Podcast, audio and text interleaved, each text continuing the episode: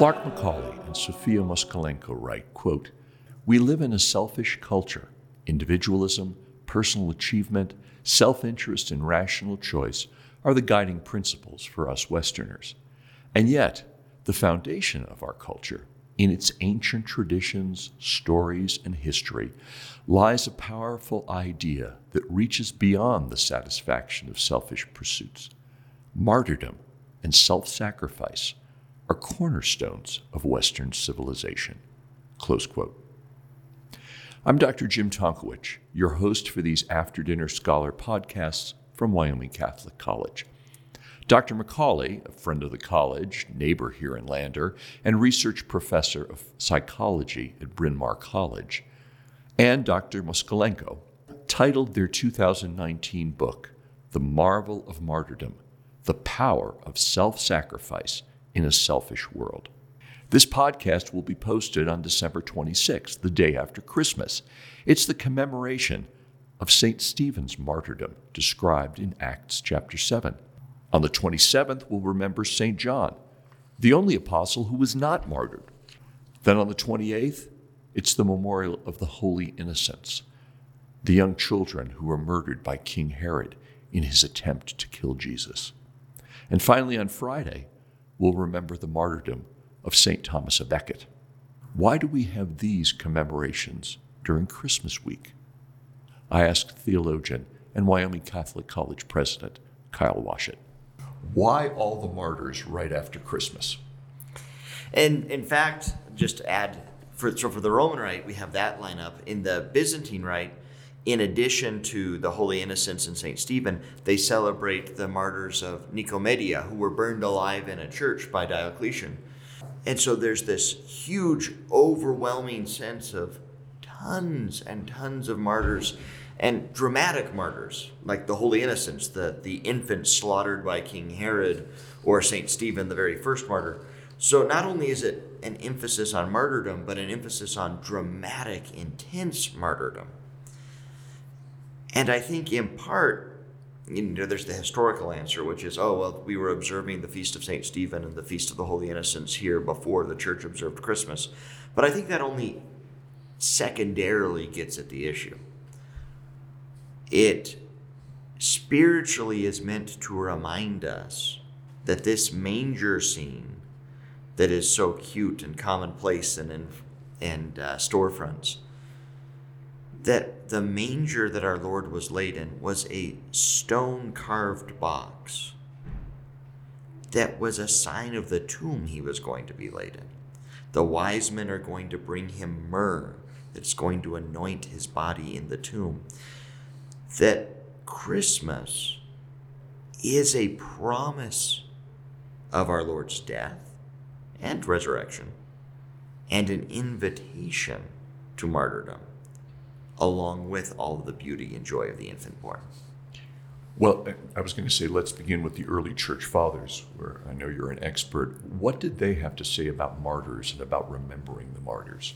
Early on, this devotion to the martyrs uh, comes out in the liturgical practice of the church. Initially, when the church celebrates Sundays, the Eucharistic Day, that, that's the day we have Eucharist, and we celebrate increasingly at some of those ancient altars look like tombs. They're, they're intended to be places commemorating our Lord's body being placed in his tomb. But as time goes on, the church spontaneously starts to celebrate the Eucharist over the tombs of martyrs because they're recognizing in some way that the death of the martyr is a perpetuation and a making present of the paschal sacrifice of our Lord. And so that you start getting these observances of the feast days of the martyrs, where you go and you celebrate uh, the liturgy over the tomb of the martyr. And eventually, over time, we get so devoted to that that we make it a requirement that there has to be a relic of some saint or martyr. But initially, it was the martyrs built into the altar or into the cloth on which you're celebrating the Eucharist. And so for them, for the early church, the memory of the martyrs was the memory of our Lord's continual life, his continual presence. And St. Stephen makes that very clear in his preaching. The church in her martyrs, in her preaching, is Christ come again, and the church martyred is Christ sacrificed again. Now, those ideas still apply today. Absolutely, absolutely. It's, it's, going on in the witness we see in the church in Nigeria, in the church in Nicaragua, what we are continually perceiving in our own martyrs and in our memory of the martyrs who have come before us, that this is the life of Christ in the church today. Well, along with Scripture, it seems that the martyr stories are our family history as Christians as well. Um, how can we become better acquainted with these brothers and sisters? That, that's one of the things that strikes me in the uh, Byzantine liturgy, for example, is every day there's lists of these obscure names that I don't immediately recognize, but they're these ancient martyrs from the persecution of Diocletian, from the persecution of various emperors, from the persecution at later times. These martyrs fill the stories of the church's history. And in part, the, the church's martyrology is a great place to start. Who's the feast today? Who's the saint? What's the story we're telling? What does the Liturgy of the Hours do to help us enter into that mystery? The church wants us to know the stories of the martyrs. She wants us to pray with them. And so let's start by just doing that. Now, the church makes a distinction between red martyrs, those who have actually been killed for the faith, and white martyrs. What is a white martyr? So, the white martyr, another word we have for that is the confessor, someone who was offering themselves to death, sometimes even endured a persecution that should have ended in their death and they were miraculously delivered in some way. Or at times, someone who lived the life where they suffered any form of persecution, whether that was losing their job, social ostracization, real persecution, where they continued to witness to the truth of the faith. So, St. John, the evangelist, it seems a great example here. The emperor tried to kill him and could not. And so we don't commemorate him as a martyr, but we commemorate him as someone who gladly would have laid down his life. And certainly for many of us, so we pray, we may be delivered from having to actually be in a situation where we're facing real martyrdom, but that we can practice that self denial, practice that witness in our daily lives is a great invitation for us today. Well, of course, St. John was sent to the Isle of Patmos for his testimony about the Lord. And he was an old, old man, and this was a place where he'd go to work mining. Right. So, so he was, you know, there, there are stories about the emperor trying to kill him in sort of dramatic fa- fashion and then finally sending him to just labor his life away in exhaustion. And ultimately, the goal was for him to die from exhaustion in the work.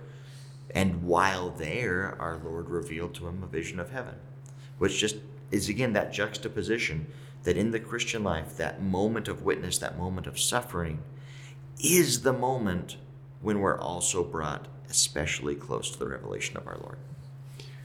You know, you mentioned Nicaragua and you mentioned uh, Nigeria, uh, and of course China and North Korea and you know all sorts of other places. It it just shocks me every time I think about it. But there were more martyrs, more Christian martyrs in the 20th century than in the entire 19 previous centuries combined. It is we mind-boggling. We live in an age of rampant Christian persecution, but that also means we live in an age of exceptional witnesses of holiness. Whether those are the witnesses of holiness for those who suffered under the communist regime in the USSR, or the martyrs under Nazi Germany, or the martyrs under rising Islamic militants, or China or North Korea, the church is nourished by the blood of the martyrs, and dramatic, incredible witnesses of holiness have filled this last century.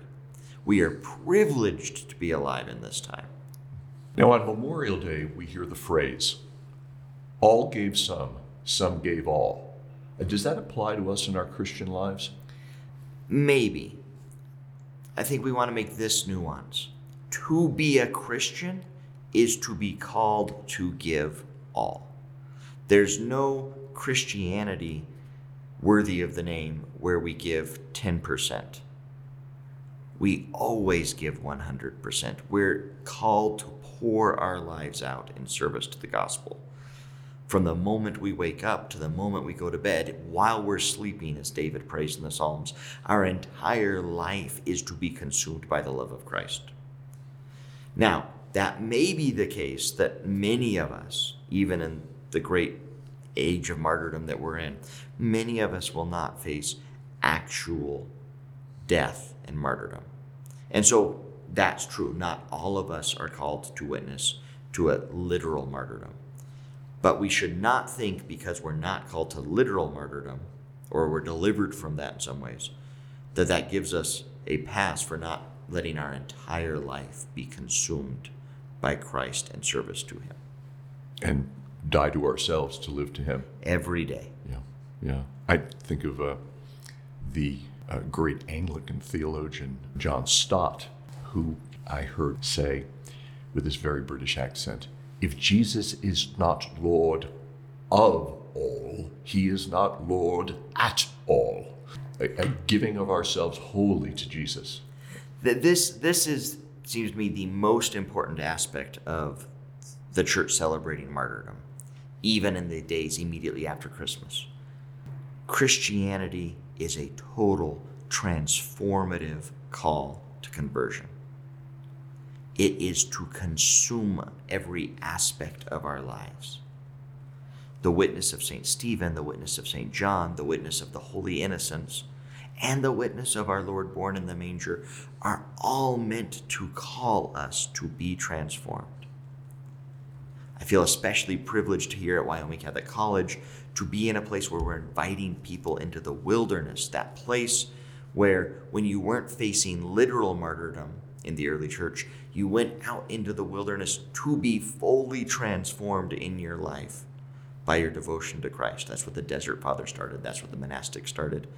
And at this moment of renewal in the church and in our country, it seems clear to me that our Lord is calling many of us out to this wilderness to let us be transformed, to let us be consumed by His love, to make the young men and women who come out here as students equipped to bear witness in white or red martyrdom. We are in an era where we need total conversion to Christ, no half measures. And the faculty, the staff, and the students of Wyoming Catholic College are devoted to that. And so we are inspired in this Christmas season by the call to the wilderness, by the call to pour ourselves out, to be transformed, and bear witness to a world that desperately needs it that Jesus Christ is Lord of all. McCauley and Moskalenko write, quote, True martyrdom is rare. A constellation of circumstances must come together in the same person, at the same place, in the same historical moment to make martyrdom possible and politically powerful. But the necessary condition for martyrdom, its active ingredient, self sacrifice, is readily available in our daily lives. Close quote. One way we can be self sacrificial is in our giving. It's the end of the calendar year, and worthy causes, worthy organizations, and worthy schools need our support to thrive at the end of the year and in 2024. While we hope some of your philanthropy will come Wyoming Catholic College's way, give open handedly to the causes you care about, the things you want to be a part of, and thank you in advance for your self sacrificial generosity. For Wyoming Catholic College, this is Dr. Jim Tonkowich.